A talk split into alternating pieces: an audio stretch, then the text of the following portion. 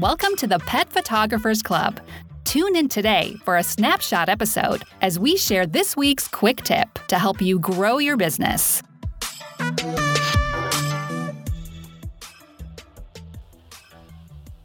Hello there, it's Caitlin J. McCall from Ragamuffin Pet Photography. I'm just jumping in your earbuds with a quick tip for this season two, episode two. Now, Kirsty and I did a deep dive on commercial clients last week. So, if you're in the Facebook group for the members, you can get a little bit more information for what I'm talking about today there. But I did want to chat to everyone with a little freebie episode about one of the main takeaways that we were talking about. So we feel like when you are, particularly if you're just starting out, or even if you've been doing pet photography for a while, commercial clients and commercial work can seem really overwhelming if you don't have any experience in there. And it can get hard to work out a way of how to break through, and also difficult to work out what sort of licensing you should be doing, how to price your commercial work, that sort of thing. The world of photography licensing can be really overwhelming and confusing. Side note, highly recommend Jamie Piper's guide to licensing photography, particularly if you are doing bigger commercial work. But what I wanted to chat about today is when you're working with micro pet businesses. So we're talking the individual groomers, the um, dog walkers, dog trainers, those sorts of businesses that are really very small. There is no possible way for them to have the budget or really the understanding, though granted you could spend the time educating your client, mostly the budget to be able to pay what you might be charging some of your bigger commercial clients and also incorporating licensing fees and that sort of thing. These micro businesses really just want photography that potentially they can use for packaging, although probably not. Um, more photography that they're going to use on their social media, on their website, that sort of thing. So, Kirsty and I were having a chat about how we handle pricing that because it is a great way to start building relationships with other local businesses. But again, you don't want to scare them away with proper, I use quotation marks, but you can't see that, um, but proper commercial pricing. So, what we recommend doing, or at least what we're doing in our own businesses, is treating those clients more like private clients.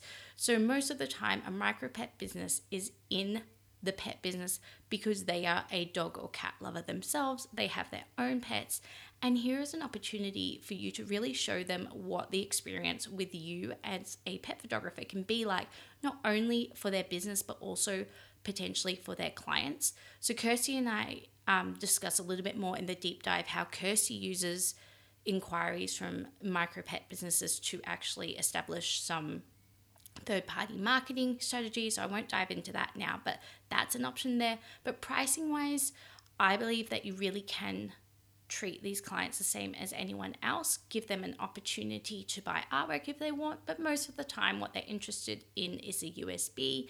And if you're comfortable and okay with sharing that, it's more than okay. We kind of have the opinion that you do you with your business. Again, I wouldn't recommend pricing a big commercial client with your private USB, but for a micro solopreneur pet business that you might want to establish a relationship with, then charging your USB fee is more than okay. In saying that, um, I'm assuming that your USB is one of your more expensive options. Obviously, this wouldn't work if you are selling your digital files really cheaply because, again, most of the time, pet businesses want digital files so that they can share them online and in social media. So you really have to be priced appropriately there. Now, one last thing is we did have someone um, in the Facebook group ask a question of if you're giving them the USB, is that with the print ready files? Um, are you asking for your work to be credited? How do you sort of mitigate that? And yes, 100%. So when I'm dealing with a client, a big commercial client, and they're paying for licensing fees that includes sort of exclusive rights, um, then they don't have to credit me. They're not, they're paying enough that they don't have to credit me as a photographer. If I was dealing with a micro business and they are um, getting access to the same pricing as my private clients, then absolutely built into the agreement that we have with each other is in buying the USB, they get the print ready files, which don't have the Ragamuffin logo on them, but they also get the social media ready files, which do have my logo on them. And there's an agreement there that if they're sharing on social media or on their website, they have to use those ones. They would have to pay more if they wanted not to be crediting Ragamuffin. And so that's sort of how you, again, um, can balance out the fact that you're charging less because they're a micro business, but they do have to credit your work. So that's just my little quick tip of the week. Hope you enjoyed that one. If you got any questions, let us know, or you can always join us in the members group. Just head over to thepetphotographersclub.com forward slash join. Okay, bye for now. Thanks for listening to the Pet Photographers Club. To subscribe to the podcast, check out other episodes, and keep up to date, head to thepetphotographersclub.com.